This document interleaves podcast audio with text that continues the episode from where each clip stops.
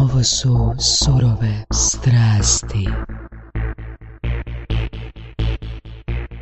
I danas je s nama jedna posebna gošća koju je Voras zahalto na jednoj, na jednom, a, kak se to zove? Eventu. Na jednom eventu. Eventu. Um, prije nego krenemo, i nego predstavimo gošću, a, podsjećamo sve slušatelje da nam pišu reviewove. U zamjenu za review koji ide na Faceu i koji ćete šerati na LinkedInu, dajemo vam ne svaki naravno, nego oni najbolji, najkonkretniji, najupipljiviji. Darujemo vam jedan primjerak e, časopisa za leadership e, Q Live, e, drugom najboljem ili prvom najboljem darujemo jedan premium report poznatog business coacha Gorana Blagusa i to je to, jel? I to je to. I ja darujem svoju knjigu svakom koju kupi na Amazonu, Kindle edition, ja dajem fizički primjerak e, potpisan. Da, kad se javite. Kad se javite i kad Da. se napravi na transakciji, jer ja ne idem To je fajn. Goraše, možeš li predstaviti našu interesantnu gošću? Danas je sa nama Veronika Rosandić, koja je uh, još uvijek studentica, je li tako? Pa mogli bismo reći da sam na samom kraju, tako da neću kraju. se ureći, ali za tjedan dana imam obranu diplome, tako da to bi trebalo više manje biti to. Da. Ali možeš me ti predstaviti ukratko ili želiš da ja to sama napravim? Razlog zašto smo te pozvali na podcast je to što uh, čini se jedna od rijetkih gošća, uh, jedna od rijetkih studentica možda, Dobro. koja je uspjela sa influencerem postati to da uh, je to u principu posao kojim se bavi. Da, da, mogli bismo tako reći. A ima tu svakakvih špekulacija u Hrvatskoj. E, to nas Šta zanima. to znači biti Da. influencer? Može li, a, može li se živjeti od toga? Da. Tko laže, tko živi, kako to zaista funkcionira? Moja priča je bila malo drugačija što se tiče toga. A, moj prvotni cilj nije bio niti zarada, niti postati influencerom, već je to bio neki, mogli bismo reći, eksperiment koji me doveo do ovog danas. Da sam odlučila isključivo a, baviti se ovim poslom i gurati pa do kud dođem, dođem. Da, priča je krenula. Priča Tako. je krenula tako što sam ja a, morala odabrati temu svog diplomskog rada i na početku nisam znala točno što bih odabrala pa sam razmišljala nešto u vezi novih medija. Zanimalo me općenito kako je to moguće zaraditi putem društvenih mreža i odlučila sam se fokusirati na influencere u Hrvatskoj, odnosno na YouTube. Znači tema rada bila je biti influencer u Hrvatskoj, samoostvarenje i profit kroz YouTube kanal. Znači, tvoja tema baš bila kako postati influencer na YouTube. Tako je, znači, da, ono, da. to je bio cilj. Da, a to sam napravila, znači, tako što sam, odabrala sam ja tri influencera putem koji, preko kojih sam ja a, napravila istraživanje samo, ali istovremeno sam htjela i kroz svoj primjer vidjeti da li je to moguće i koliko su te priče stvarne koje kruže. Sad svaka kampanja želi, želi uključiti influencera, a prije je to bilo, nije se znalo tko je influencer, neko ko snima za YouTube, bilo je smiješno, znači. A sad, Smiješno je to što ljudi na ulici te prepoznaju ne to samo i ne isključivo samo klinci, već i njihovi roditelji, ali bila je tu masa situacija, to vam mogu kroz razgovor dalje, da ne otkrivam se odmah na početku. Da. I a, da li bi rekla da si uspjela u tome? Pa ovako, a, ne želim sad previše otkrivati tu, ali a, u prvih par mjeseci, znači ja sam krenula a, s tim istraživanjem na vlastitom primjeru, mogli bismo reći oko 12. mjeseca i prošle godine i sada evo kraj devetog mjeseca i a, mogu reći da ću se totalno prepustiti tom novom svom poslu, mogli bismo reći, pa ćemo vidjeti gdje će to doći, ali nakon par mjeseci a, ostvarala sam prve suradnje, što, što znači ne isključivo samo kompenzacije, već i novčani prihodi o, kojem, o kojima se jako puno priča da li je moguće uopće zaraditi ili samo se radi o kompenzacijama u Hrvatskoj, ali moguće je zaraditi i evo, ja biram biram biti influencer i biram biti freelancer, pa kud to dovede vidjet ćemo. Znači, ne bi radila u banci ili, ne znam, telekomu. A, pa, moja situacija je bila takva da sam ja dosta rano krenula u biznis bilo kakvog oblika, jer mene zanimala lova od početka faksa, a kako sam upisala novinarstvo, znala sam da me baš ne čeka toliko svjetla budućnost i ja sam na prvoj godini faksa počela raditi za jednu korporaciju veću, medijsku kuću u, Hrva- u Hrvatskoj, ali korporacije kao korporacije nije mi se svidio baš njihov sustav, bila sam možda malo prebuntovna u to vrijeme, početak studentskih dana, mislila sam da sam najpametnija na svijetu, pa sam a, susrela se i sa svakakvim stvarima, ali mogu reći da sam jako dobro a, od početka faksa bila odgojena, znači odgojili su me jako dobro da znam šta i kako u biznisu, u biznisu funkcionira, kako, na koji način razgovarati s ljudima. I to me dovelo zapravo do ovog danas da mogu sama a, sjesti dogovoriti sponzora, da mogu sama pregovarati za sebe, biti sama svoj šef i svoj menadžer. To su roditelji ili... Pa, uglavnom, influencer ima drugi. Ne, ne, ne, kad, kad kažeš uh, imali si dobro... Ne, ne, ne, to, to su mene odgojile korporacije. E, to. Da, Ok. autoriteti. Znači moji šefovi s kojima sam vrlo često onako bila i možda u nekom sukobu. Znači oni su influencali tebe. Da, da, na neki način su me odgojili. Mislim, ja sam onda u jednom trenutku rekla ne želim ja biti dio toga, želim sama raditi svoj sadržaj, što je ok. Ali mislim da bi možda ta škola bila potrebna u tom trenutku, jer možda sad ne bi mogla tako sve ishendlat, ko što sad mogu. Ko što sad znam sjest sa eventualnim sponzorom i dogovoriti suradnju. U ono vrijeme znam da možda to ne bi tako funkcioniralo kao što sad funkcionira. Koji je kriterij po kojem netko zna da je influencer ili influencerka? E, sad da. A, pa ja ne mogu ni za sebe reći da sam neki top in- influencer ili da, da imam taj status, ali mogli bismo reći a, onako po literaturi koja je dostupna, a vrlo je malo dostupno literature u ovom području, gotovo pa je nema. Sve je na Instagramu. Da, sve na Instagramu. Ali radi se o tome da postoje neki rangovi influencera, znači Ok. mikro, makro i neka srednja možda razina, ali već nakon par tisuća uh, followera na Instagramu osoba može steći neki, ne- neku vrstu tog uh, To je u statusa. U Hrvatskoj, ali i u svijetu. S time da... Na... Šta, u svijetu znači par tisuća dovoljno? A je, ali ne baš za neke novčane prihode. Mislim, Ok. svugdje je to drugačije, ali ja mislim, iz vlastitog iskustva mogu reći da strašno je bitno u svemu tome koliko osoba koja ima status influencera ili njezin management, koliko je sposoban dogovoriti suradnju. Jer, Znači, ako sam ja dobro razumio, uh, ti si uh, prva tvoja financijska dobit Da. od toga je bila na inicijaciju tvoju, na tvoju prezentaciju neku, na tvoje kontaktiranje. Ili su tebe kontaktirali? um, ne mogu se sad točno sjetiti, Ok. Ali... Znači, bilo je toliko transakcija. Ne, pa, nije baš bilo toliko, ali znam da u početku su bile uglavnom kompenzacije. Mhm. Ali ja tad još nisam znala kako to funkcionira, više sam gledala na primjeru... Mislim, od- govorimo o vremenskom okviru od devet mjeseci. Da, da, vrlo, Koliko si naučila u tom, tom kratkom da, periodu? jako, jako, jako puno, a, s time da sam nekako i dečka uvukla u sve to i kad sam zapravo, to je sve krenulo puno prije. Taj moj diplomski rad je krenuo nakon što sam vidjela kako je dečku brzo krenulo. Mm, Znači, i dečko je influencer? Je, da. Ali on radi, on je u sklopu jedne, jedne društvene organizacije, kompanije, znači pod ugovorom je, dok ja sam odlučila biti totalni freelancer, znači sama biti svoj šef, ali na njegovom primjeru sam vidjela kako se zapravo tu može dobro zaraditi. Mm, mm. I onda sam rekla zašto bi ja bila novinar koja, koji mora trčati po terenima i prilagođavati se i možda izvještavati o nečem što je meni mm, zapovjedano, mogli smo Da, da, tako reći. Malo sam išla protiv tog sistema i, i išla svojim putem. Nisam znala di će me to dovesti, ali trenutno mi se sviđa ovo mjesto. Kako reagiraju friendovi i okolina na to? Da li svi kažu, hej, ja bi isto bio influencer, ono, ja hoću to za mjesec dana. Da, u, pr- u prvo vrijeme onak ljudima još to nije baš jasno.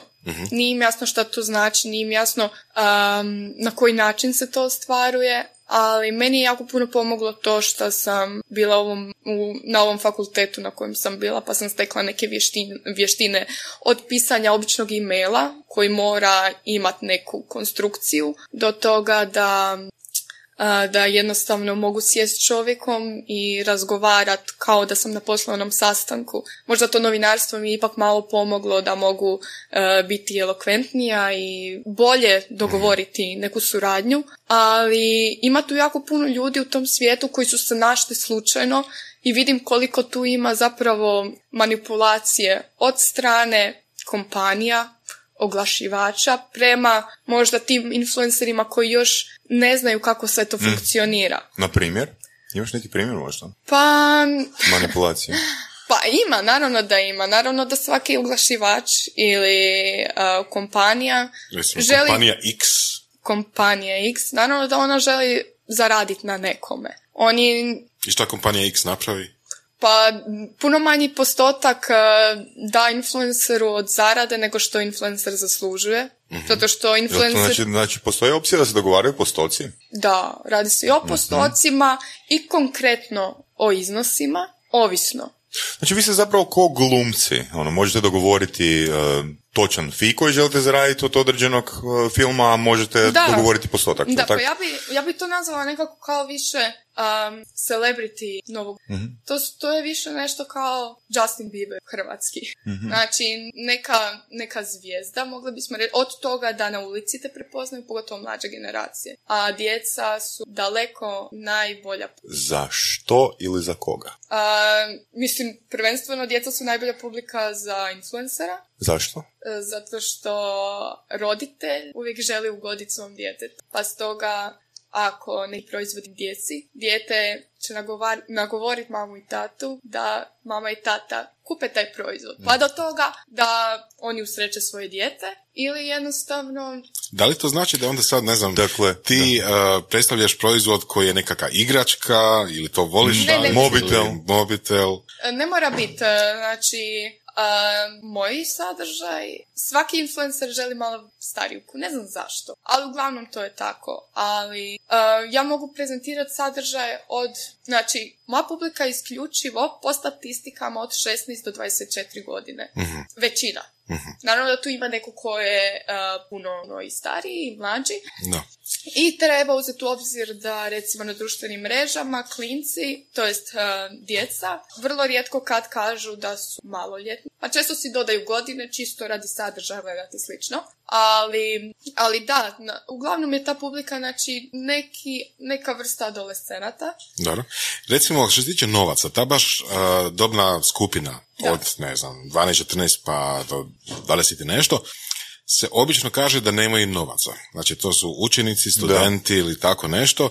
Znači, onima mlađima kupuju roditelji, oni stari imaju već sami svoje nekakve prihode, ovi između su ni na, zemlji, ni na nebu ni na I zemlji. da li je onda ishod, da se samo nadovežem na to, super, da li je onda ishod da se, da influencer stvori taj social pressure a, koje će adolescent napraviti prema roditeljima?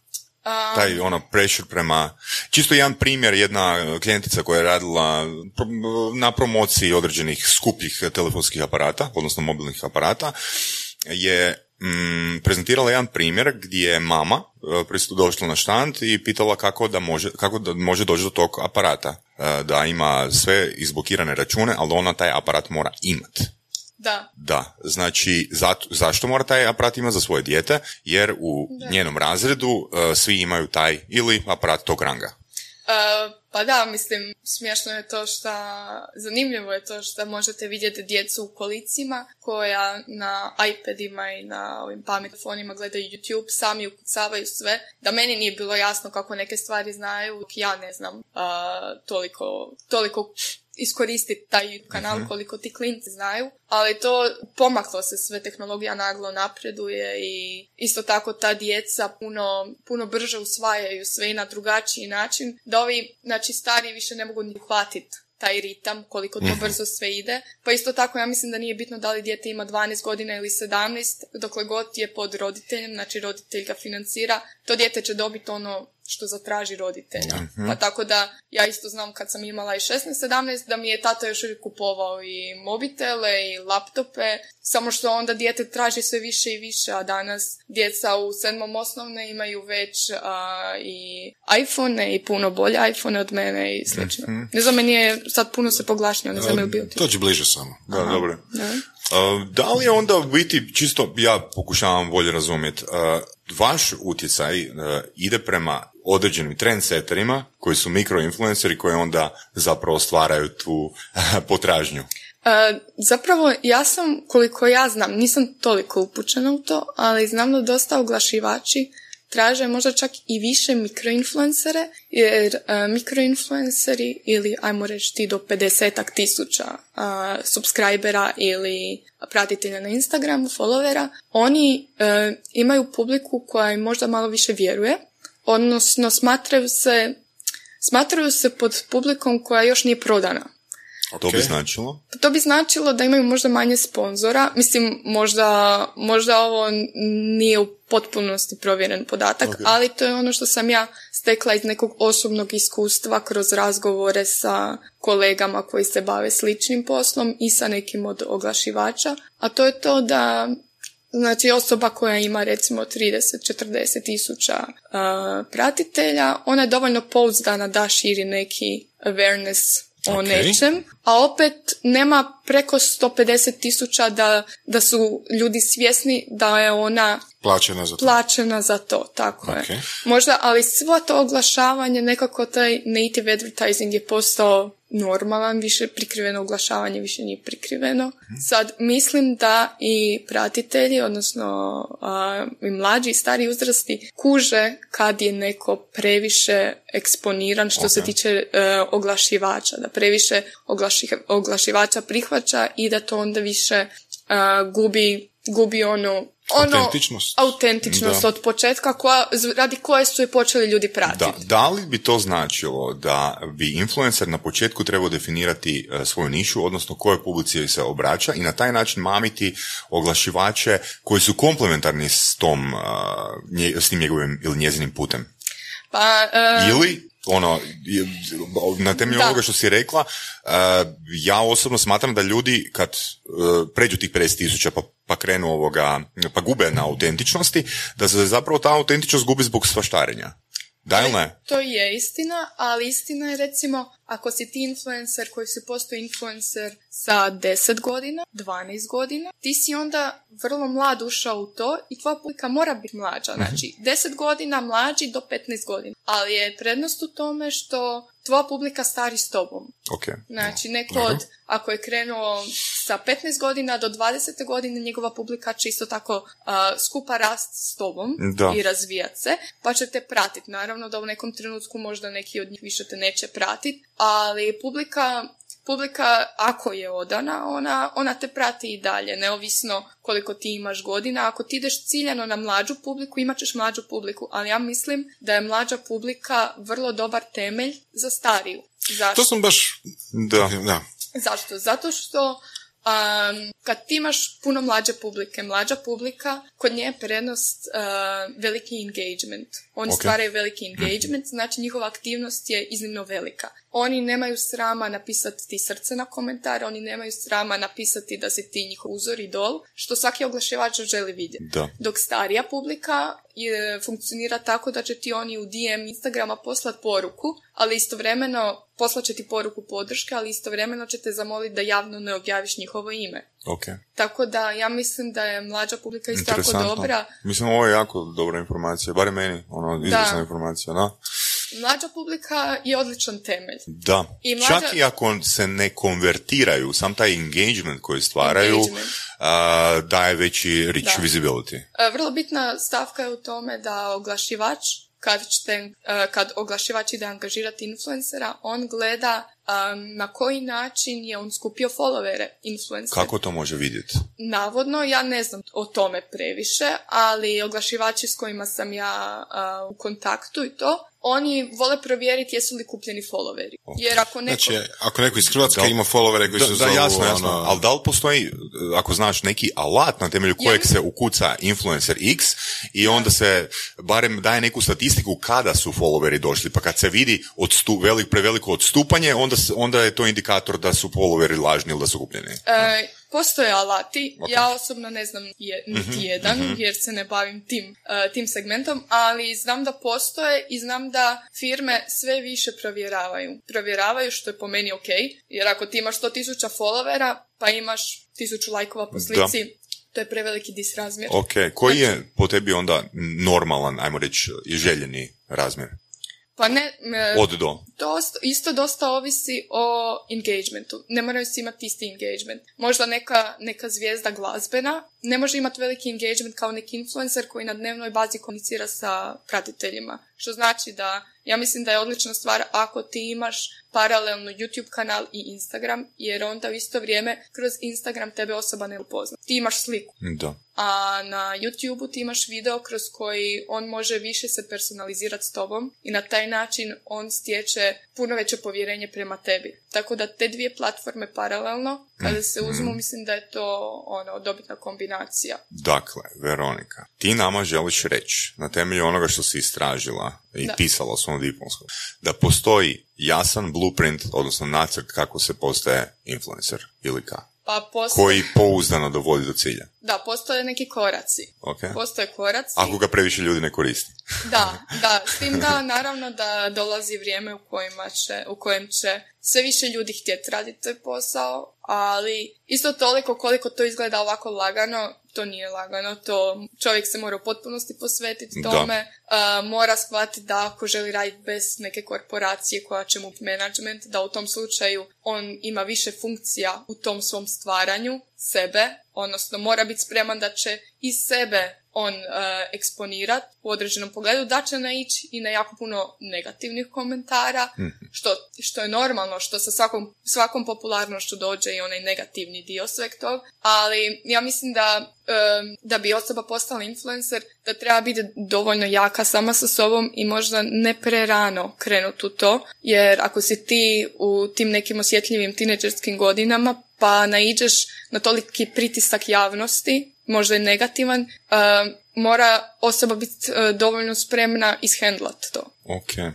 Što znači da mnogi mogu naići možda na... mm, možda nije za svakog to. Baš Da. moraš biti... Recimo, jedan kolega, baš informatičar, um, ima kćerku koja je dosta mlada, ono, možda čak neki 12 godina ili čak možda manje, mislim čak i manje od toga. I jedno vrijeme je kćerka baš izražila želju da imitira podcastere u smislu, znači ne podcastere, koji je naziv za to kad igre, kad ljudi igraju igre i onda to snimaju na YouTube-u. Gameri. Gamer, da, ali, ali, ali nije bitno. Kao objašnjavaju proces kako se dolazi od... Ne, ne, ne, samo to neki, ono, igra igra. Znači, na, Ok. Twitch, na Twitchu se to obično radi ili tako nešto. Uglavnom, gameri koji na, na YouTubeu prezentiraju svoju igru. Mhm. Ona je e, krenula imitirati one koji igraju Minecraft. E, to je bilo prije neko vrijeme, kad je to bilo ono, na vrhuncu popula- popularnosti. I e, kolega je bio malo ono, neko vrijeme podupirao to, ali onda je rekao sad je dosta. Ono, mislim, ono, za početak da, malo probati, ali ne nastaviti u tom smjeru, jer to je ipak premlada e, osoba da bi za tako nešto mogla, da bi se eksponirala na taj način. Pa onda imamo primjer e, filmskih zvijezda, jeli, koji su glumili kao vrlo mladi, kao, kao praktički djeca u popularnim filmovima. Mm, Rijetko ko od njih je dobro završio, jel tako? Znači, da. tako ipak da ima neke, ono, ta Da. neka stabilnost prije Da. toga. A, nešto drugo me zanima. Spomenula si kako i ti ponekad uh, si začuđena kako mlađe generacije lakše koriste tehnologiju ili tako nešto. To je nešto što je više manje onako pa rekao bi svima poznato. Ako ništa drugo, to je nekakav stereotip da ono, uh, dijete od pet godina zna bolje raditi na mobitel od mame ili tako nešto. A, koliko ti imaš godina? Ja imam 24 godine. Mislim, taman, ono, ja sam ušla u to sa 23 i često razmišljam joj prekasno sam ušla, trebala sam doći prije, uću prije u sve to, jer ovi mlađi influenceri meni govore, o, ti si već stara, ti, ja sam za njih stara, da, i s tim da recimo a, pr- puno mojih pratitelja, odnosno ove mlađe populacije me ispituje kad ću se udati, kad ću roditi dijete. Kad ćeš u penziju? Da, da, da, da. I jako me iznenadila jedna poruka koju sam dobila i na temelju koje sam napravila i snimila jedan video. Jedan dječak mi je poslao, ne znam, možda ima nekih 15 godina, poslao mi je poruku kao, jer sam ja izjavila, da još nisam spremna za dijete, pa mi je poslao poruku da šta ja mislim imat e, dijete sa 35 godina, pa da kad će imat to dijete 18 godina, da ću ja imat 53, ako ću uopće više biti živa. kao kako Da, su to da, već da. godine i Da, onda da, sam da. ja ostala malo onako zatečena jer e, mnogi roditelji naši imaju i više od 50-60 godina pa ne uopće ne razmišljamo da jednog dana njih neće biti, a pogotovo ne u bližoj budućnosti. Stoga sam napravila taj video na temu kojoj baš pričam o tome kako možda na krivi način djeca i gledaju na svoje roditelje i općenito na godine i da se vrijeme malo promijenilo i da osoba tek završava faks sa 24 godine u najboljem slučaju, s tim da se Da. svi to malo i produlje što je normalno jer svi mi sebe tražimo i ne znamo šta bi sa sobom. Tako da imati djecu u tim godinama, ne znam, uopće meni je to Da, nepojmljivo, to je- meni da. osobno, ali nekima nije, tako da, je, mm. ali e, takvih je masa i ja dobivam na dnevnoj bazi poruke da kad će, kad će me dečko ženiti i slično, što je meni Jel odgovaraš na Um, to je jako bitno, znači, to se zove uh, action to call, call to action. To je zapravo najveći dio posla, to je vrlo iscrpan dio posla. Da budemo precizni, da li odgovaraš trolovima? Pa uh, najviše zapravo odgovaram negativnim komentarima, Zanimljivo. jer Zašto? oni me uh, ja osobno imam neku želju možda promijeniti svijest mlađim naraštajima, jer mislim da sam dovoljno zrela i stara, da, mislim stara, dovoljno, dovoljno zrela da bi možda mogla i prenijeti neku kvalitetniju poruku mlađima, jer ima tu jako puno njih koji rade onako kako je trend, znači ako je trend snimanje nekog videa, oni će to snimiti, a ja malo pokušavam barem a, prilagoditi poruku mlađima. Znači, nek, iz nekog vlastitog iskustva, iz onog što njih muči, imam neki serijal gdje njima dijelim savjete, oni meni šalju svoje probleme i tu se zaista nađe svega. Tako da, onako, to je dosta... Jesu to tipa životni savjeti ili tipa ne znam kako kupiti najbolje tenisice? A, tu ima svega. Čovjek bi se začudio i to je za, za influencera, odnosno osobu koja se u, uvuče u sve to Da. dosta iscrpno psihički, zato što ja tu dobim poruke od toga da najbolja si na svijetu, plačem, e, tresem se si mi odgovorila, do toga da, dobijem poruku da se roditelji rastaju, da ne znam da li da ide s mamom i tat, ili s tatom, tako da dos- Malo, dosta... malo realnosti. dosta influenceri, o, da. osobne stvari do tog da svakakve bolesti imaju. Tako uglavnom Jel samo odgovaraš na poruke? e, samo odgovaram i to uzima jako puno vremena s time da ovim lijepim porukama mislim da onako odgovorim sa srcem što automatski mogu. Da, ono, zapravo da, da, da, da, da. A, Da. Problem je taj do, dok ti nekom odgovoriš s jednom porukom, naniže se deset novih. Da, da, da, to, znači to. oni misle da si ti započeo razgovor. Da. A kad bi sva, svakim tako pričao, mislim, ja sam stvarno tu još ono, na samom početku, ali ima, imam prijatelje koji imaju po 200-300 tisuća pratitelja na YouTube-u i to je nemoguće pratiti do tog da i, išli smo na more i prijatelja su doslovno, toliko su nas zasuli, uh, ti pratitelji. In- to je ono kao To neka je- serija. Influenceri išli na more. Da, da, ne, da, imamo tako kao grupu s kojom Da. putujemo i promoviramo od- određene destinacije. Znači, svaš- more i godišnji vam je posao. Sve. Znači, mi nismo odmorili jedan dan, snimali smo svaki dan, išli smo čak e, vožnje helikopterom. Nakon tjedan dana taj helikopter je pao i srušio se. Hvala Ali Bogu, ne s mi, vama. mi nismo bili unutra, ali sve je nas dosta to onako potreslo, jer Mhm. tjedan dana prije smo se mi vozili s tim e, helikopterom. Mhm. Zna biti svega, zna biti jako puno opasnih situacija, recimo to muško društvo, ekipa influencera, oni vole da je što e, da je što opasnije ono što snimaju, pa skaču i sa 10, 12, 15 metara stijena, ne znajući šta je dole, sve za dobar kadar. Tako da ima tu i vožnja i motorom i kvadovima i svašta nešto što je zapravo atrakt, vizualno atraktivno. Ok. I to je, to je ta cijena, znači... Da. To može dobro ispast, ne mora dobro ispast, ali ide se... Ali snimka mora dobro ispasti. Snimka, sve za dobru snimku, tako s tim idemo jer bez takvog uh, mindseta nećemo imati dobre gledane Da, materijale. jer mi- mislim, pričali smo s Ivanom Šulc, mislim da je to bila jedna od ranijih epizoda a, koja često daje savjete um, mlađima kako postati influencer, to jest bitno je ustrajati. To je prilično težak, težak, težak posao. Je. Ako se odradi ako dobro. Se, Ako da, se da, radi se odradi da Je. dobro, profesionalno, da. Da, smatram da u taj posao nije da se to postane i da se stane. To je konstantna interakcija. Znači, je interakcija publika je vjerna tu? Publika je jako vjerna i iz tog razloga ja mislim da većina influencera i nastavlja s tim Mhm. poslom i vrlo je teško steći povjerenje publike. To, to rijetki uspiju, a oni koji uspiju onda imaju snaž, snažnu i jaku zajednicu, a to je ključ. U podcastu Surove strasti upoznajemo ljude koji su strastveni u onome što rade. Ovo je podcast za preživljavanje u surovoj stvarnosti.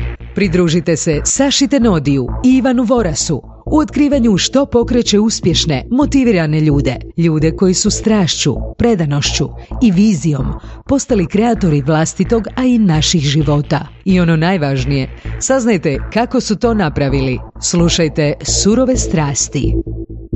Da, još samo jedan komentar. Uh, mislim da ljudi generalno imaju percepciju influencera da je influencer osoba koja uživa u životu, odnosno da ima slobodu. To je A ono- ono što ti pričaš je zapravo sve samo ne to. Pa to je ono šta, što ljudi žele vidjeti. E, Ljudi žele vidjeti nasmijano lice, Je li to fake? pa da li je to fake? Pa možda u neku ruku naravno da niko nema lijep dan, ali ja isto tako znam snimiti video u kojem plaćem. Jer znam da na taj način pokazujem i onu drugu stranu sebe koja... Jel imaš onak raspored tipa utorkom plaćem? ili? Ne, ne, ne. ne, e, recim, ja mislim da je dosta tu bitno ostati onako dosljedan sebi. Pa makar ti naišao i na loše komentare, ti si ono što ti jesi i to publika jako osjeti. Ja mislim da publika osjeti kad e, ti lažiraš nešto, kad e, si fake, kad možda glumiš neke osjećaje koje nemaš. To je vrlo, vrlo, to je moguće glumiti u jednom videu, ali dalje, isto tako kad naiđeš na te ljude koji te prate, ti moraš uvijek biti nasmijan i zagrliti ih, pa makar je tebi grozan dan, ti ne možeš njih poslati pragu ili nešto tako, jer, jer na taj način gubiš svoju fan bazu, ali znalo je biti situacija da mi dođu a, na vrata, Ozbiljno? da Doma? izvone, a to je već ulazak u neki privatni prostor i to ja mislim da se niko baš ne želi previše i ostavljanje poruka na autu i slično. To je možda onako već malo pretjerano, ali Paparaci? Zna biti svega recimo. Nama je zabranjeno, ne smije se piti alkohol, nema pušenja jer ja znam, meni je super, e, meni kad dečko ode van, meni bilo šta da se dogodi, ja ću dobiti deset slika iduće jutro u inbox, dečko ti ovo, dečko ti ono, tako da se obirla. Ne može se niš događati iza mojih leđa, ali, ali da, to je jedna dobra strana, ali je isto tako jedna jako loša strana, jer recimo tijekom vožnje automobila ne volim da mi izljetaju pred auto, da mi skaču, a zna biti svakakvih situacija. Mislim, nisam, ja- nisam ja neka zvijezda da se to događa svaki dan, ali dovoljno je jednom da mi neko iskoči pred auto i dok sam ja u vožnji, jer ne, to nije ugodno. Isto tako da mi dolazi na vrata, da mi zvoni, da se predstavlja kao neko drugi. To, to nisu lijepe stvari, ali nekad je jako teško postaviti granicu kad se to previše zakukta. kako ju ti postavljaš? Pa meni nije teško postaviti granicu jer ja još nisam na razini da moram postavljati granicu, ali moji prijatelji koji imaju masu znači imaju po 200-300 tisuća subova. A, njima je već teže jer bili smo na moru, jedna curica, mi smo bili oko auta, pisali autograme, fotografirali se s njima, ali jedna curica je sjela njemu u auto. Drugi klinac istovremeno skočio na auto. A to je već ulazak u neki privatni e, prostor kojem nikom nije ugodno. Može on i pokrenuti auto ili bilo šta, a šta da mi napravimo u tom trenutku? Znači, teško se možda oduprijeti nekim stvarima i kako Da li, objasniti. da li onda teško vidjeti recimo tebe, tvog dečka i tu ekipu da nesređeni idu tipa do dućana? u- Da, da, da, da, da. A pa, recimo ja imam, e, ja imam taj pristup da se ja ne šminkam za svoje videe. To je ono jer ja inače... Jer je to time consuming. ono. E, da. Bolje, bolje imati identitet autentičan, ne šminkam Da, se, nego je. ono, otići do kioska. Stvar je u tome da, stvar je u tome da e, ja se divim curama koje imaju živaca na šminkat se pred svaki video. Ja ono, nisam taj tip, nemam baš niti šminke doma, ni ništa, možda zato me niti ove kozmetičke kompanije ne zovu. Eh, propuštena prilika.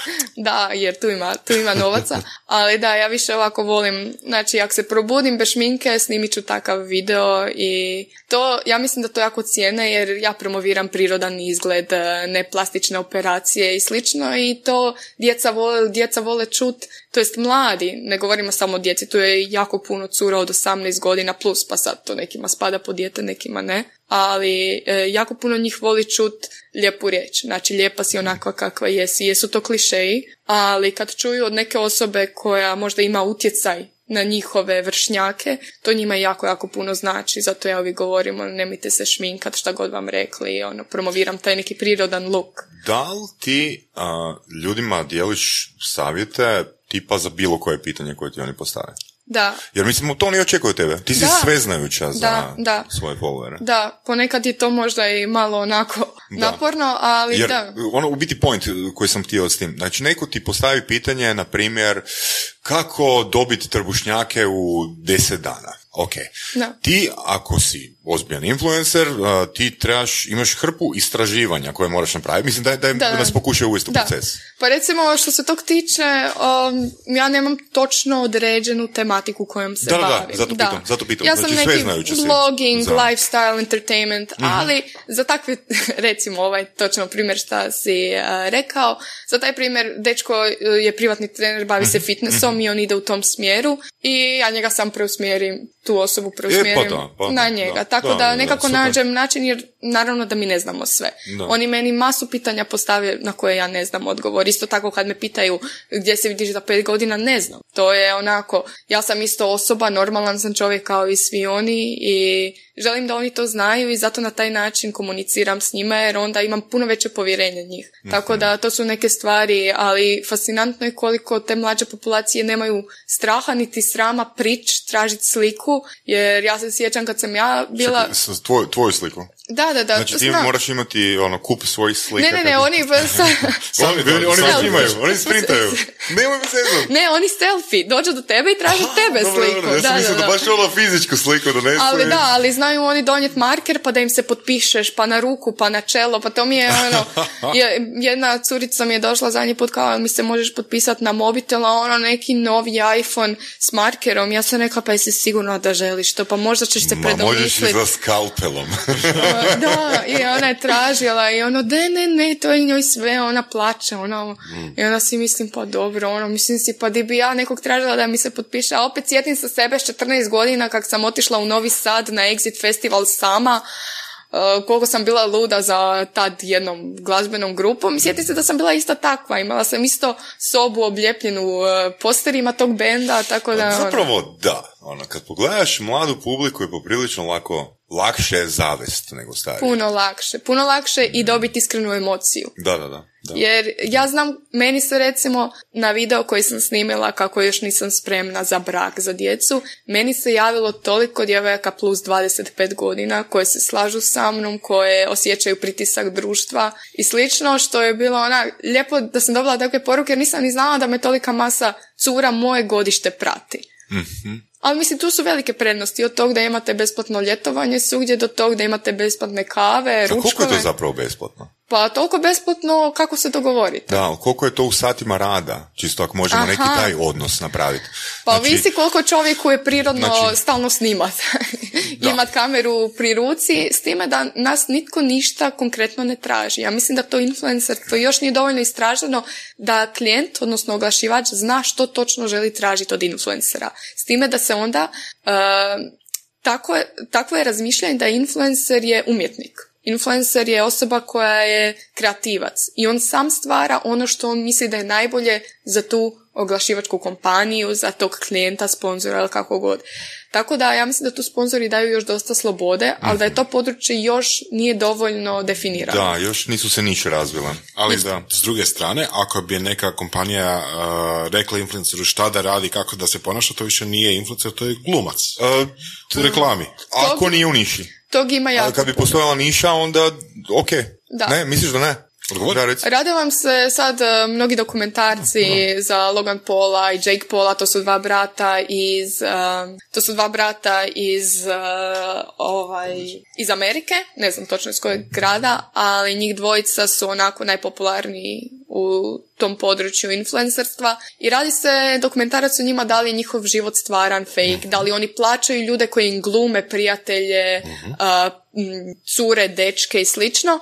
Tako da tu ima svega, ali ja mislim da svi ljudi imaju možda te neke dvije strane, jer i na Facebooku rijetko tko je ono što doista je u stvarnosti i općenito na društvenim mrežama, pa tako i u životu. Na poslu ti nisi isti kao doma u, Da. Pa četiri zapravo, zida. zapravo je to, to, to sam... Ali razlika je u profesionalizmu u onom doslovnom Da. smislu. Profesionalac po definiciji ili po, ajde, barem najbrutalnije definiciji je onaj koji je nešto plaćen da nešto napravi. jel tako? Znači, da. ako si ti uh, drvodjelja i ako tebi neko plate da napraviš namještaj, ti si profesionalac bez obzira da imaš školu i tako dalje i tako dalje. Znači, ako si ti influencer i neka tebi plati da reklamiraš bocu vode i ti, ti reklamiraš bocu vode tako, Tako, što da. ćeš je staviti u svoj video ili, ili nametljivo ili ne, nije uopće bitno, ali, ali bit će u video. Da, ti si profesionalac u tom smislu. Je. Ako tebi uh, neka kompanija kaže uh, ok, uzmi tu bocu vode, ali ta boca vode mora biti, ne znam, ono, metar od kamere, u, fo- u fokusu, u kadru i tako nešto, ti si onda glumac.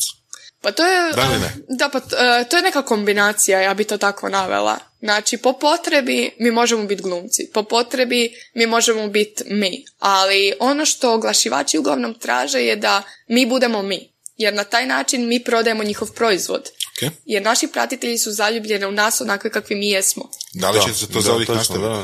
Da, li će se nastaviti, ne znam, ali isto tako ako mene Jana ili neka druga kompanija, nije bitno za vodu ili neko piće, uh, uzme u kampanju, postoji razlika između tog da li sam ja njihov model koji se plaća po određenim cijenama, da li sam ja uh, njihov model u reklami kao glumica, kao na fotografiji, ili sam ja influencer kojeg su oni angažirali za svoju kampanju u mojem videu na mojoj platformi. Da li ja snimam sadržaj za njihovu platformu ili za svoju. To je velika razlika. Jer ako ja snimam za njihovu platformu, njihova pravila su tu s kojima se ja moram složiti ili ne složiti. I cijene koje mi odredimo. A Ok. ukoliko se radi o tome da je sadržaj na mojoj platformi, oni meni mogu su- sugerirati nešto, ali ja sam ta koja će odrediti da li se to uklapa u moju priču i u mene, u moju personalnost, mogli bismo to reći ili ne. Da li ima influencera koji pristaju recimo Na na, sve. previše, na sve zapravo, da. Da, ima ih jako puno i to je vrlo loše, zato što ako ti u početku postaneš prodana duša, tako, tako ih i mi U zovemo. početku, ali kasnije možeš. Da. Ali u početku nemoj. ja mislim da uvijek treba držati dozirano, jer ako ti postaneš hodajuća reklama, uh, gubiš povjerenje pratitelja, uh, gubiš autentičnost Mhm. i jednostavno nisi više zanimljiv ljudima. Ok, te firme I probudiš se s manje od tisuću lajkova. Da, to je isto vrlo bitno. Ali, recimo, smiješno je to što zbog mene, dečka, koji živimo u toj nekoj zajednici influencerstva i stalno smo pod budnim okom i to nije baš najlakši život, ali nije tako strašno možda kako ovak sad zvuči dramatično. Recimo, moj pas ima sad nekih 4000 uh, followera na. Instagramu, bez da sam ga boostala ili šta, na par fotografija sam nju označila. Jako je vole u mojim videima jer je ona vesela, razigrana. Znači, tvoj pas ima više uh, followera nego... Ne ima 40 puta više followera nego surove strasti na Instagramu. Kao prvo, kao, više nego mi, ali kao drugo, više od uh, nekih medijskih kuća i više od nekih časopisa koji su ono... Je, istina. Da. vremena tu. Ti možeš onak kemijsku učiniti poznato? Pa to, to je u kakvom si krugu ljudi, ja mislim da, to dosta znači, ali kroz to ja dobivam opet neke benefite, znači ja mogu nju i šišat, naplatiti šišanje njezino, a, ogrlice, hranu i slično, tako da a, na neki način ja mogu unovčiti svog psa. Mislim, Da, to da, smiješno da. zvuči, ali ona nije ni svjesna, ali taj njezin karakter jednostavno... Jel ti palo na pamet da je kupiš još 10 pasa? Onak, ono, Ja bi- diversifikacija rizika. ja bih jako voljela, ja bih voljela imati svoj azil jednog dana, ali o tom potom to kad ću imati totalnu financijsku sigurnost da si mogu, ja znam da ću ja to sve uložiti u životinje. Tako da, znaju i moji pratitelji da sam ja malo frig za životinje i to. Tako da, em, može, sve se može ako se na pravilan način radi. Ok. Uh, htio bih te pitati jedno pitanje, to, smo s Ivanom isto pričali. Znači, ona je imala primjer da je krenula s blogovima, šest mjeseci nije ništa tipa postala na društvene mreže i slično. Uh, ti si spomenula da si dominantno na platformama YouTube i Instagram. Uh, što konkretno misliš o drugim platformama? Pa ovako. Što misliš u prvom redu o blogovima i onda o drugim platformama? Prvo sam puno razmišljala o blogu jer dugo sam i pisala, novinarstvo podrazumijeva se da pišem, ali zapravo ja uopće ne volim pisati. Tako da mene od uvijek je zanimao isključivo vizualni, vizualni dio, vizualni mediji, e, produkcija, čak i možda komercijala reklame jer znam da tu onako dosta ima prihoda. Copywriting? Čak i to, Ok. ali a, najviše zapravo video. Video segment, pa u bilo kojem obliku. Tako da je YouTube bio nekako savršena platforma za mene, ali trebalo dosta hrabrosti da uđem u to. S time da sam ja prije radila u korporacijama gdje sam radila i ispred kamere i iza kamere. Znači bila sam u Mhm. produkciji, imala sam svoje projekte, a istovremeno sam bila voditeljica. Radila sam po glazbenim festivalima od Ultre, Fresh Islanda. Znači svako ljeto ja bi provela turneju po moru gdje bi d, sa svim izvođačima obavljala razgovore.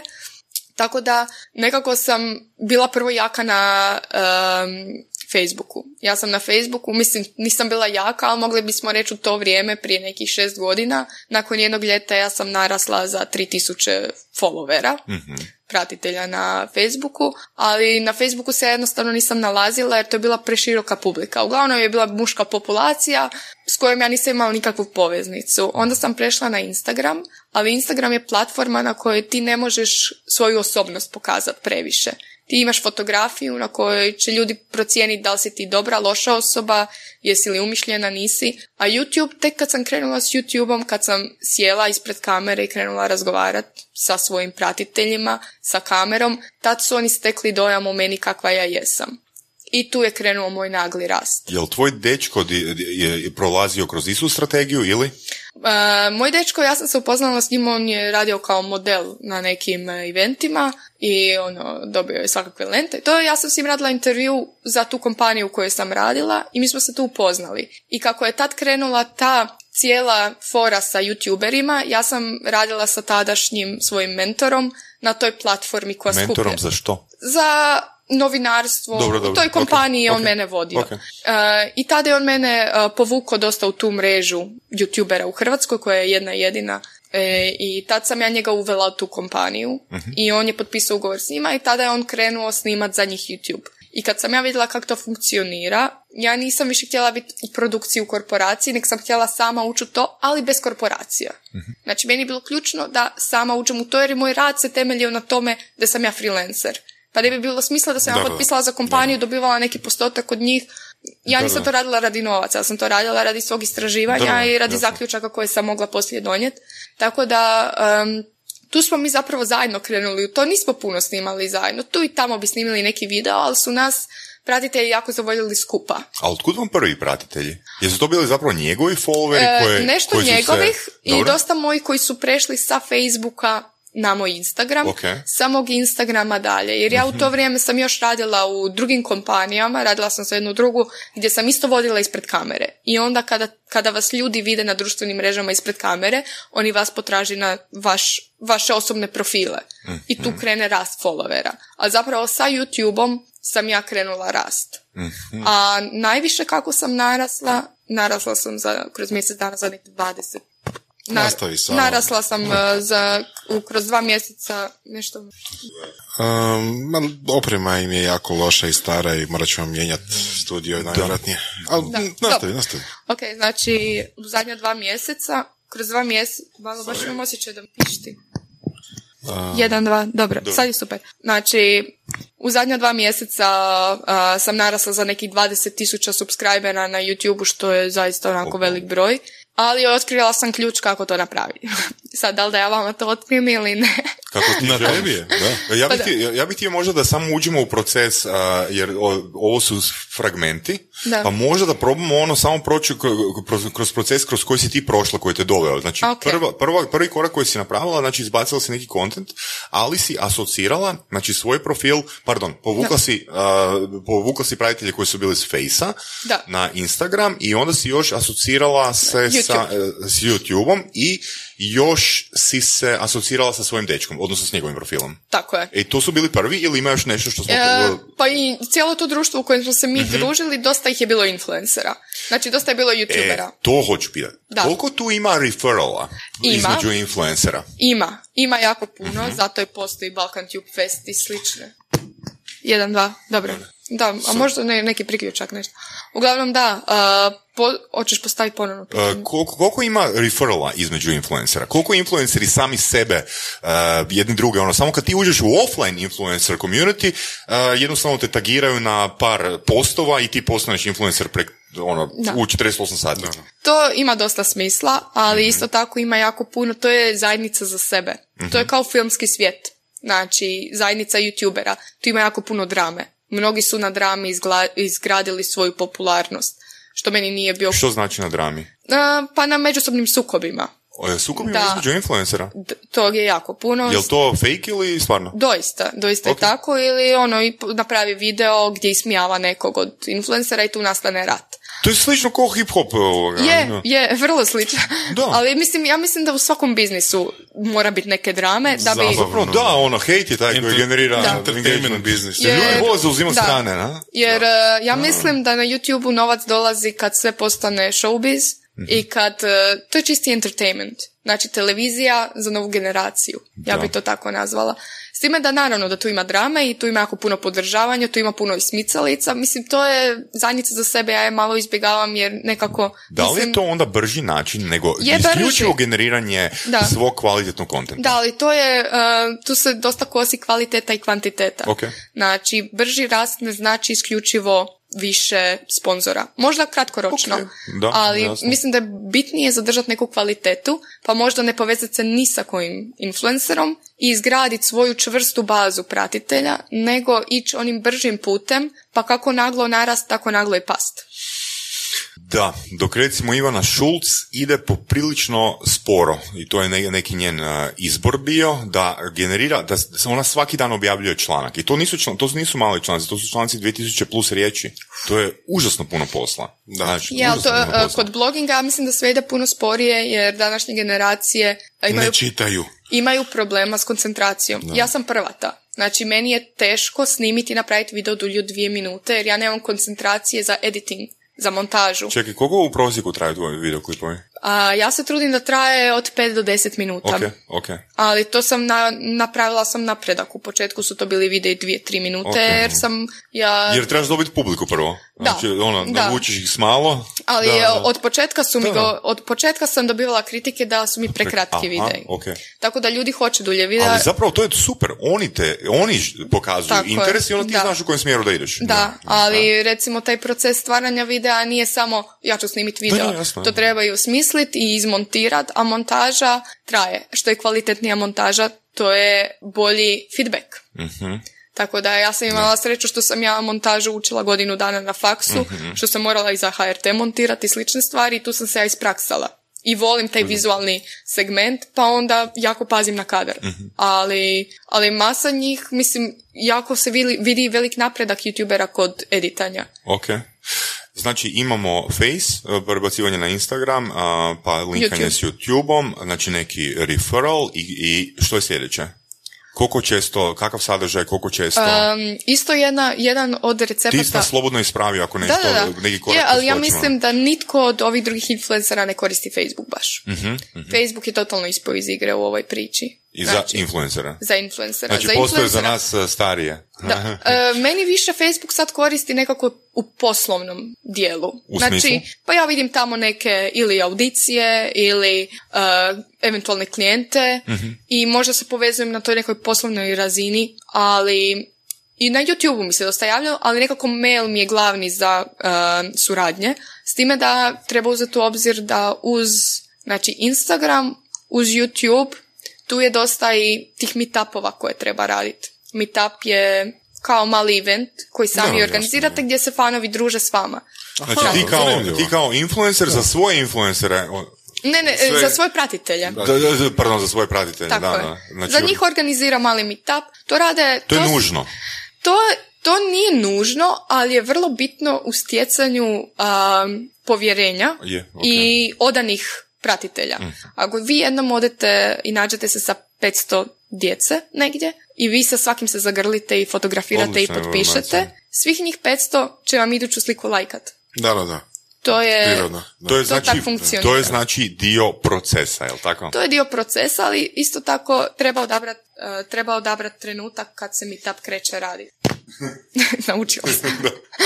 Treba odabrati trenutak kad se taj meetup treba početi raditi. Možda ne odmah prenaglo, Ok. nego kad se stekne ili najbolje spontano. Ako se nađeš u nekom gradu, pa jedno dijete te vidi, pa dovede drugo i onda ih se stvori stotinjak oko tvog stola. Dok ručaš. Interesantno, wow. I onda ljudima- to nezamislivo. je. Ljudima nije Wow. jasno što se dešava, ali ima tu masa, sta- masa takvih situacija, sad ne mogu se ni sjetiti svega, ali doista je bilo fascinantnih stvari da ja nisam mogla vjerovati koliku moć u rukama Ja influencerima. samo želim reći, ovo sve što ona nama priča, Veronika nama priča je u frejmu od devet mjeseci.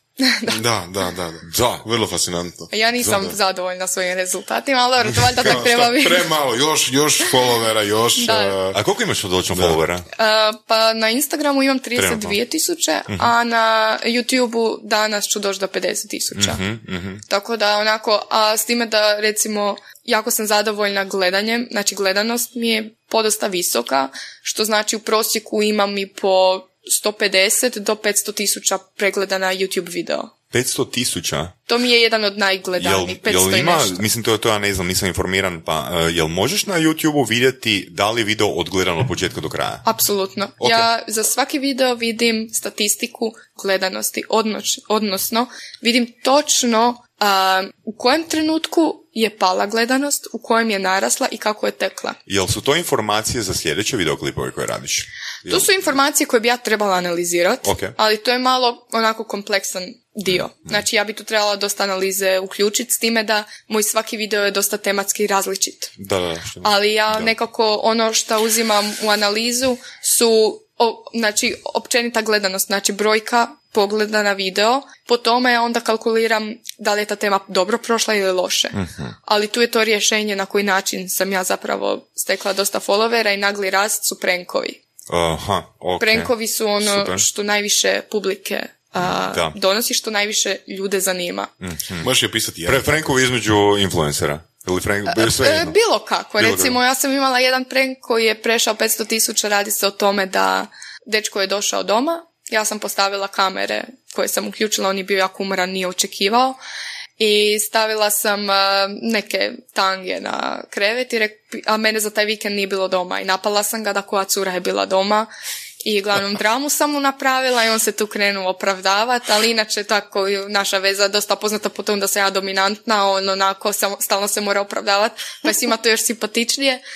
E, tako da ovaj, kroz taj video zapravo sam ja stekla na, naglu ono gledanost. Nisam ni očekivala da će tako on me molio da ne objavim taj video, ali ta, ta reakcija je bila toliko iskrena da sam ja to naravno morala objaviti. Nakon tog sam snimila prank na mami, a u tom pranku sam joj rekla da sam trudna, ali da ne znam s kim.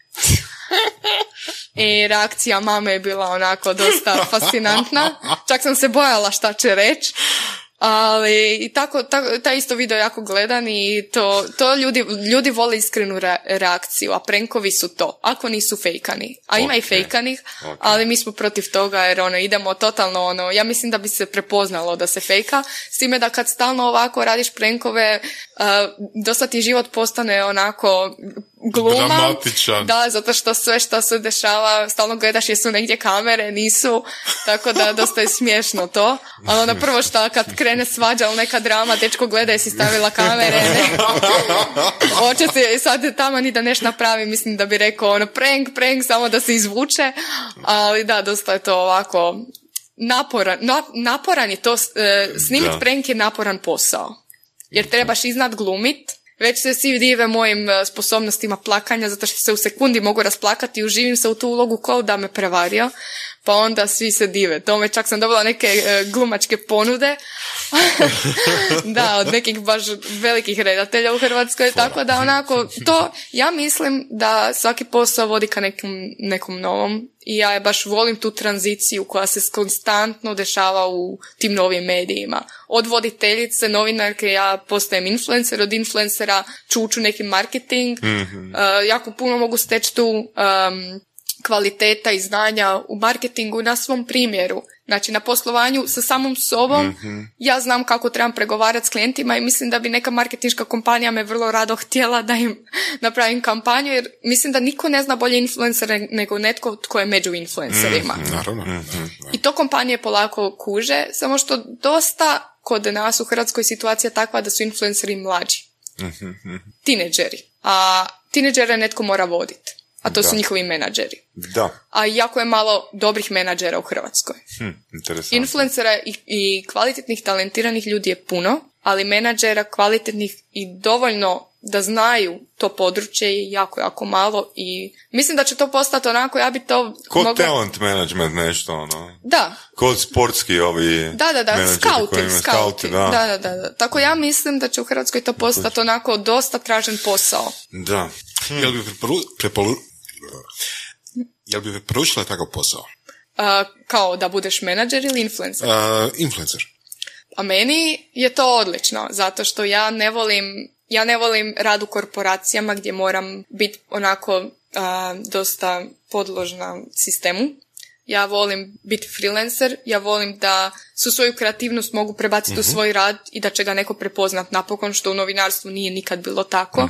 Volim da, volim osjetiti feedback i onda dobiti znak da li radim nešto dobro ili ne i u kojem smjeru moram ići dalje i volim to što nemam radno vrijeme, odnosno volim što moje radno vrijeme je 24 sata, ali mogu spavati ujutro do 10 sati.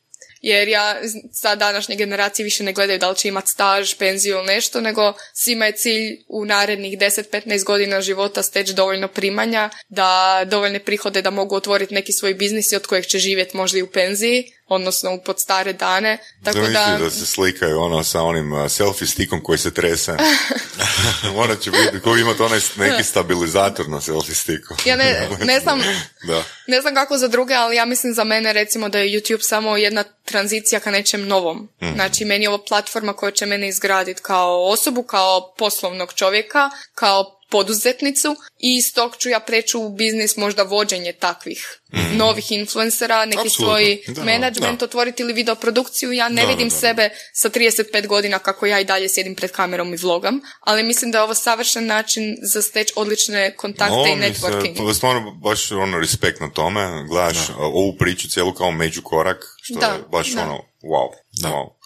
Uh, evo par pitanja za kraj. Ali samo bi ja htio još prije kraja, uh, daj da, da pokušamo dovršiti onaj proces, Veronika, kako može. Da, da, da. Znači, uh, možda ti je lakše ako ideš temporalno kroz Može. uh, proces. a? Znači ja ću kro- kroz ovaj dio bih htjela točno objasniti kako, kako se postaje influencer. Znači koliko vremenski period je vrlo osobna stvar.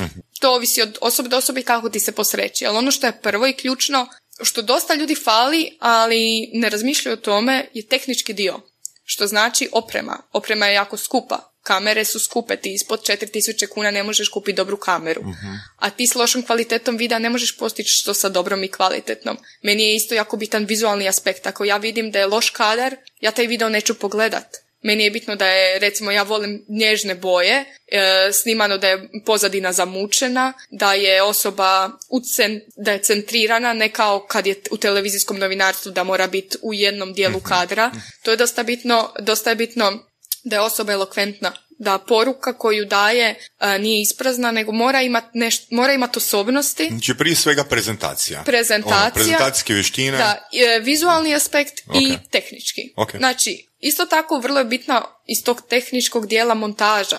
Treba znat montirat. Mhm. Izmontirat video nije baš lako. Tako da montaža videa je vrlo bitna, vizualni aspekt, e, osobnost i onda kreće dalje. Način na koji će se voditi društvene mreže. Odabrat se content. Znači, content je isto bitan. Znači, kvaliteta, sadržaja koji pružaš. Isto tako, ja sam prvo razmišljala, pričat ću ja o novinarstvu. Kog zanima novinarstvo? U Hr- uopće šta je novinarstvo? Svako može biti novinar, mu ne može kvalitetan, nekvalitetan.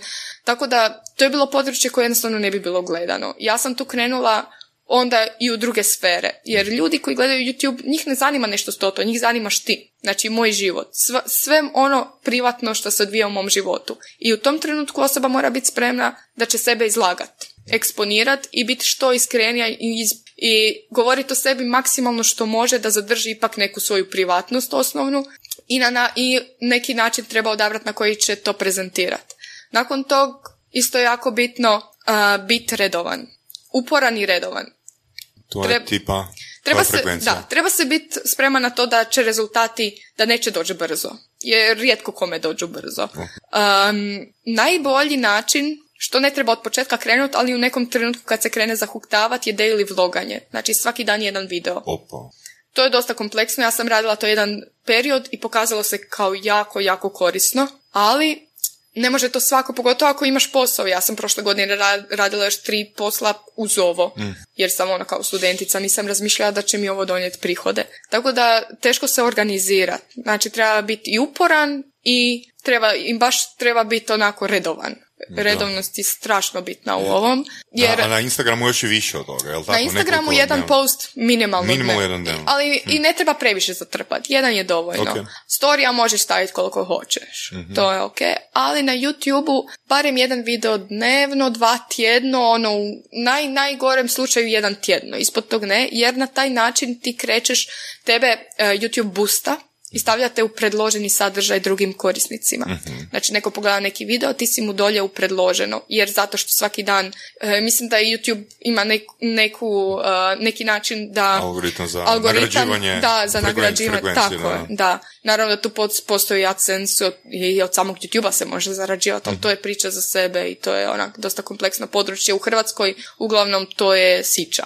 Okay. Jako mali prihodi. Ali u Americi su to takvi prihodi da Ameri koji su uspješni na YouTube-u, oni ne trebaju sponzore. mm YouTube toliko plaća da ti nemaš potrebe za sponzorima, iako oni uzimaju zato što je to dodatna zarada. Mm, da. mm Znaš li možda podatak u Hrvatskoj osobe koje prate uh, influencere, znači na Facebooku, na Instagramu, na YouTubeu, koliko prosječna osoba prati različitih influencera? Da, to, to je zgodno pitanje. A, da, ja po sebi znam, recimo ja isto pratim neke, mhm. Ali ja uopće recimo ne gledam YouTube. To je onako... To je interesantno, ja. Da, ja ne gledam YouTube jer prvo želim zadržati neku svoju kreativnost, ne želim biti dio mase, s time da opet počela sam malo gledati jer ne, mogu, ne možeš ti biti u nečem ako pojma nema šta se dešava. I ono, ljudi me pitaju, znaš ovo, ono, ja nisam znala, nisam bila u toku, tako da moram se ipak informirati, to je kod čitanje novina, ali opet ako previše čitaš, već ti ide na ušivan. I druga stvar, znači, pa mislim, e, ti kad si radila određeno istraživanje da. E, prije nego si krenula u tu priču, pa morala si skidat neke e, obrazce koje su drugi influenceri radili? Apsolutno, da. da, da. Ima tih tematika, tih uh trendova koje moraš jednostavno napraviti samo da bi te YouTube predložio. Mhm. Znači YouTube će tebe predložiti i uh, kad je nešto trend svi žele to gledati. Na primjer, uh, Draw My Life, nacrtaj moj život. Okay. Znači, to se radi tipa za 50 tisuća, ja bi sad trebala izbaciti taj video, ali dvumim što je to, se. Što je to? Znači, imaš, uh, mislim, to je samo jedan od trendova, ti imaš puno challenge vlogova, svega na YouTube, ali ova je, recimo, ti crtaš, naracija je, ti pričaš o svom životu i crtaš svoj život od, od rođenja do sada. Ti osobno crtaš? Osobno. Svaki youtuber I to je neki sebe. obrazac koji youtuberi rade? Da, to, to se zove Draw My Life. Da. Imaš ti challenge, smoothie challenge, to su svi jako voljeli. Znači imaš puno sastojaka, imaš blender i što izvučeš, dvije osobe igraju, što izvučeš to moraš umiksat. Od kave, e, mlijeka do ono nekih e, ono ajvara i tako nekih odvratnih stvari. I onda što izvučeš to moraš popiti, snimaš i onda ta reakcija kad ti nešto bljak popiješ, to je onak, to je jako ljudi vole gledat. Meni je to osobno glupo. ja to nikad ne bi osobno gledala, ali ima ljudi ali koji... To, ali napravila si to? A napravila sam, da. Tako da neke trendove treba pratiti, ne apsolutno sve. Tako da, treba, mislim, ja sam odabrala držati se izvan nekih drama, s time da sam i ja isto imala situaciju u jednoj sceni, sam bila u videu, snimala sam morning routine, to je jutarnja rutina gdje se ti ujutro, od jutra kad se budiš, umivaš, pereš zube do kuhanja kave, to sve snimaš. Ja sam snimala i bila sam u hlačicama ljetnim. I u jednom trenutku, kak sam ja bila od ozada, vidjela mi se pozadina, ali mislim kroz hlačice, ništa strašno. I tu je krenula paljba na mene da, da me djeca gledaju, da je to vulgarno, da je to grozno. Mhm. Tako da je to... I onda sam ja snimila video na tu temu, kako ljudi uh, dramatiziraju oko jednog kadra, a slušaju svakakve tekstove američkih pjesama i kako djeca su toliko napredna da mi nismo ni svjesni. I radila, baš sam analizirala taj svoj video i tu sam naišla na ogroman pozitivan feedback publike mhm. i na jako puno novih pratitelja. Tako da kroz tak neke e, teme gdje ja govorim svoje osobno mišljenje, ali tu opet osoba ja mislim da treba biti malo elokventna da bi mogla nešto reći, jer neko od 15 godina curica neka još je preosjetljiva da bi mogla, da bi imala dovoljno hrabrosti sjest pred kameru. Ja mislim, jer ja znam da ja s 15 godina nema šanse da bi mogla ovo raditi. Bila sam previše, previše bi reagirala na tuđe, tuđe reakcije. Previše bi mi pogodilo Da, da, tuđe mišljenje. da. Tako da, ja mislim da tu treba biti neka ta doza, ono, samouvjerenosti da možeš. I to je dosta pozitivno, onako, znači da imaš nekakav stav i da taj Da. stav se ne bojiš reći, jednostavno da ga kažeš. Da, da, da, da, da. Šta bi se dogodilo da bi sad na taj video tvoj uh, komentar, odnosno analizu tvog tog prethodnog videa, da si dobila mahom negativne reakcije? Znači da... Dobila sam, bilo je jako podijeljeno na taj prvi video u kojem sam ja u kadru sa hlačicama. Ne, ne, oni drugi koji A na taj drugi? Pa ništa, ja sam snimala i treći video. koji, koji sam nazvala drama, drama, drama. Radi se o tome gdje govorim kako ljudi nisu zadovoljni dok ne naprave dramu. Kako ja, Dobro, da, to je ok, Da. to je ko. Ali recimo, sad snimila si jedan video koji je slučajno ispao malo, uh, Da. po nekim mišljenjima prevulgaran, da. vulgaran. Snimila si drugi video koji komentiraš i iskazuješ svoj stav da misliš da to nije tako. I sad da si na taj drugi video dobila 95% uh, uh, feedbacka da si u krivu, Da, da. šta bi napravila? A, ja sam poprilično znala da će biti dobar feedback, jer na svu sreću izgradila sam tu zajednicu koja je dosta jaka. Ok. Ona Znači, nije velika. Ne može se dogoditi. Za, za koji Ne može se znaš koji će biti rezultat. Ni, mogla sam pretpostaviti, Da. s tim da, Da. se moglo naći jako puno novih koji bi hetali, ali imam tu sreću da imam toliko, toliki jak fan base da kad na negativan komentar ja dobijem deset odgovora mojih fanova koji njega vrijeđaju. Voras, pa kako ćeš uvjeriti katolika da postane ateist? Zavisi koliko para mi daš. Da, tako da postoji način, ali uvijek ima ta neka tvoja mala publika koja te štiti. I zato Da. je bitno imati povjerenje tih osoba. I tu ima puno fan page-eva i to, je- to, je, to je slatko. To je, to je lijepo i ono, meni je drago, meni je drago u ovoj cijeloj priči da ja mogu biti nekom primjer. Mislim, meni je to Da, smiješno da, i čudno, ali zato pokušavam biti što bolji primjer. Mhm. Jer znam da nam u masi toga na YouTube-u ima toliko nekvalitetnog sadržaja da sam ja roditelj, ja bi zabranila to djeci Mhm. da gledaju. Ali isto tako znam da jako puno roditelja te djece koja mene gledaju isto gledaju moj sadržaj. Mhm. Jer mi pišu mnoge mame gdje mi zahvaljuju kako lijepo odgajam njihovu djecu. Opa. To je dosta bitno, Fora, da, fora. jer ja ne bih htjela isto nešto, nešto mm, objaviti što ne bih htjela da moje dijete gleda. Tako da treba imati tu neki balans. A na YouTube, mislim, YouTube je internet, to je platforma gdje ima Severi- apsolutno Severina sve. nije imala balans. Da, nekada davno, davno. Ali mislim, svega se tu može dogoditi. Ono, mislim, znamo kako je Kim Kardashian postala poznata. To je najbrži način. I svako bi postao od nas svih tu cura da i jedna napravi tako neki potez kao Kim Kardashian i mi bi, ali to je, to je brži način i to je nekvalitetan način. Tako da treba birat, treba graditi imidž, ali treba jako oprezno s imidžem jer se imidž može uništiti u jednom trenutku. Ok.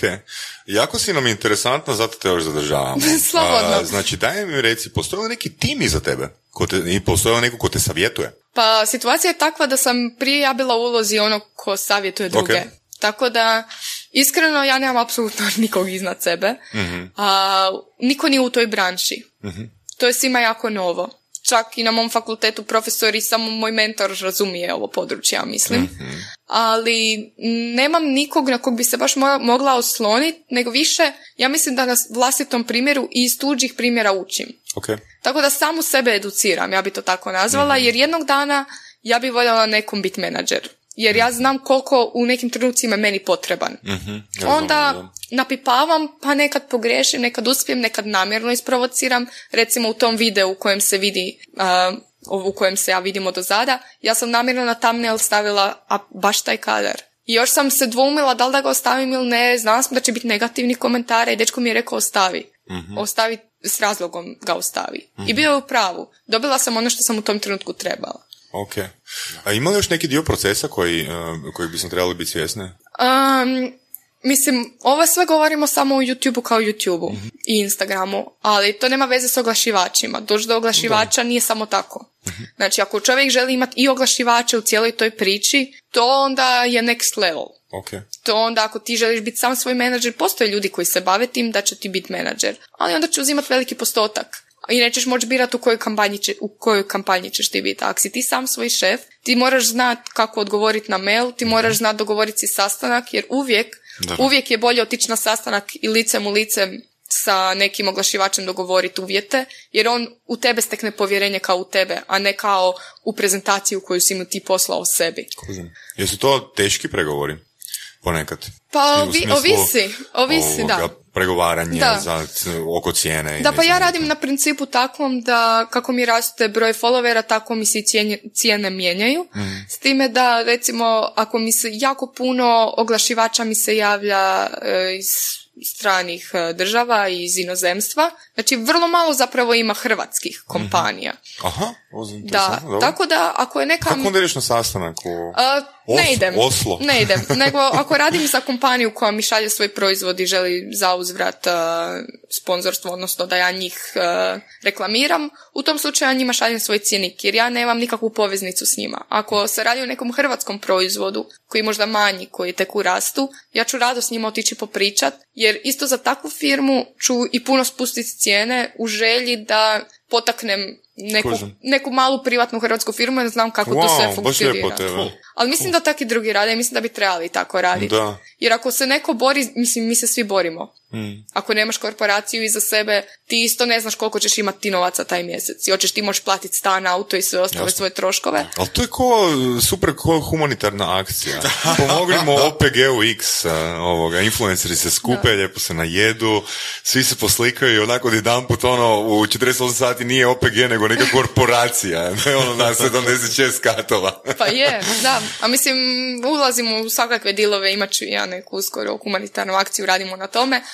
Ali, da, nije uvijek cilj baš samo skupiti novce, jer nekad ta neka reputacija i imidž puno više znače kod novih oglašivača, većih oglašivača, nego tih par stotina eura koje ti možeš zaraditi na nekom, na ne, u nekoj Da, da, suradnici. Veronika, jel bi ti htjela da tvoje dijete bude influencer ili influencerka? Pa, uh, u slučaju da sam ju ja menadžer, da.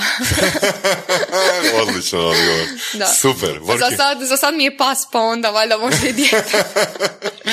Pa ima najveći, na, ima u početku dobar endorsement. Da, jel da, da, da. Da Ali Bor- vidit ćemo gdje će to sve ovdje s time da Hrvatska kaska neke tri godine za Amerikom. Mhm. Tog moramo biti svjesni.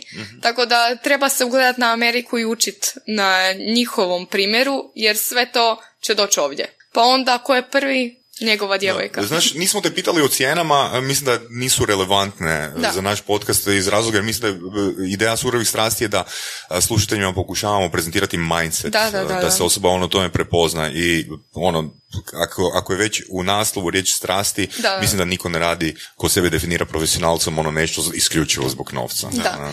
Pa gledajte, mislim, cijene se, ni- nije cijene teško pretpostaviti ili nešto. Mislim, cijene se kreću ovisno o broju followera i o engagementu. Znači, ako ja imam Prirodno, da. Da, recimo na mojih 30 tisuća uh, followera na Instagramu ja imam po 7 do 10 tisuća lajkova po slici, što je, što je jako da. veliki engagement. A opet, i zato ću ja možda nekom dati malo ipak veću cifru nego što bi neko dao sa 500 lajkova. Da, da, da. Ima, ima kod nas jako puno celebritija koji imaju vrlo mali engagement iz razloga što su celebrity pa i zato ljudi prate, ali ne lajkaju, nemaju, nemaju taj običaj. Ili zgodne cure Instagrama. One su sve zgodne, ali e, svi ti dečki imaju svoje cure i cure im ne daju da lajkaju tim curama slike. To tako funkcionira. Da.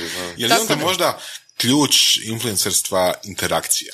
Da li bi rekao da je to? Interakcija je vrlo, vrlo bitna. Znači, content možda čak i... uh, ja bi prvo navela kvaliteta sadržaja kao broj jedan, onda interakcija i onda neka ta um, upornost, Dosljednost. dosljednost i neodustajanje odmah. Da. Jer vrlo, vrlo puno ljudi krene i onda skuže, a ne ide to, imam 300 pogleda na video, neću. Da, kužim, kužim. Super, Vorki, Tako da-? Da, imamo neka tradicionalna pitanja. a, Tradicionalna. Devet mjeseci smo o tome isto kao Veronika. Malo više. Koli, koji je najgori savjet koji si dobila? A, da odustanem od ovog. Od koga si dobila? Od koga si dobila da je savjet? Pa joj, od tate. Da, Ali to prije, prije nego što je skužio da tu ima love, a sad ma otvoriti svoj obrt. da. E, Ili je rekao tata napravit ću još djece? ne, nego rekao je napravi, rekao mi je napravi od mene influencera. da li možeš? Da li bi od nekoga Kao što je tvoj tata, nećemo sad reći. Da, ali da, Detalje, je li da. mogla napraviti influencera? Pa, e, baš je bila smiješna situacija, bili smo na Weekend Media Festivalu, on je bio moderator jednog panela i poveo me kao svoju gošću, a ne kao influencericu, ne znam zašto, i rekao je da vidimo ko će se više, s kim će se više ljudi slikati. Mogu reći da se s njim puno više slikalo, zato što je tamo bila klijentela plus 40, pa onda više njega poznaju iz tog dijela novinarstva, ali ovako, mislim sad su se stvari promijenile, ali ja mislim da svako ko hoće postati influencer u startu mora biti svjestan da mora stati pred kameru. Nema više privatnosti. Da. Da li imaš neke uh, preporuke u smislu knjiga, blogova, uh, YouTube videa? Diplomskog, njenog diplomskog. Na primjer, je? Da, Koji bi preporučila ljudima koji bi htjeli raditi taj posao? Pa da, um, ima tu masa toga, ima jako puno nekvalitetnog, ima puno kvalitetnog. Um, ja mislim da treba, da je najbolje možda uh, što se tiče YouTube-a samo tražiti, istraživati. Jer ti što više sadržaja, u- sadržaja upiješ, um, steći ćeš neku, neki dojam koliko je nešto kvalitetno, koliko je, što je dobro, što je loše, jer vidi se razlika. A tolika je masa toga da ja ne mogu sad nekog preporučiti jer mene zanima možda nešto što drugog nekog ne zanima. Ali tamo je masa toga i istaknut će se oni kvalitetni. Dobro. da, A blogove ja ne pratim. ok. O knjige za u zadnje vrijeme isto ne stignem jer jednostavno moj... Radiš, Da. influencer, što nemaš vremena. Ja sam toliko ono, e, recimo ja sam pisa, pisala prije dnevnik, više ne pišem dnevnik jer je moj dnevnik postao moj YouTube. Tako da opet na neki način bilježim te neke stvari koje možda jednog dana ću htjeti pogledati, ako ne obrišem sve. Da, super. Da.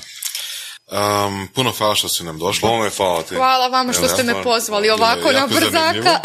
Da, ovo je bilo vrlo onako... Na ulici su me skupili, doslovno. Pa kad smo te prepoznali, Veronika. Moj novi menadžment. Hvala. Hvala. Hvala vama. Slušali ste podcast Surove strasti.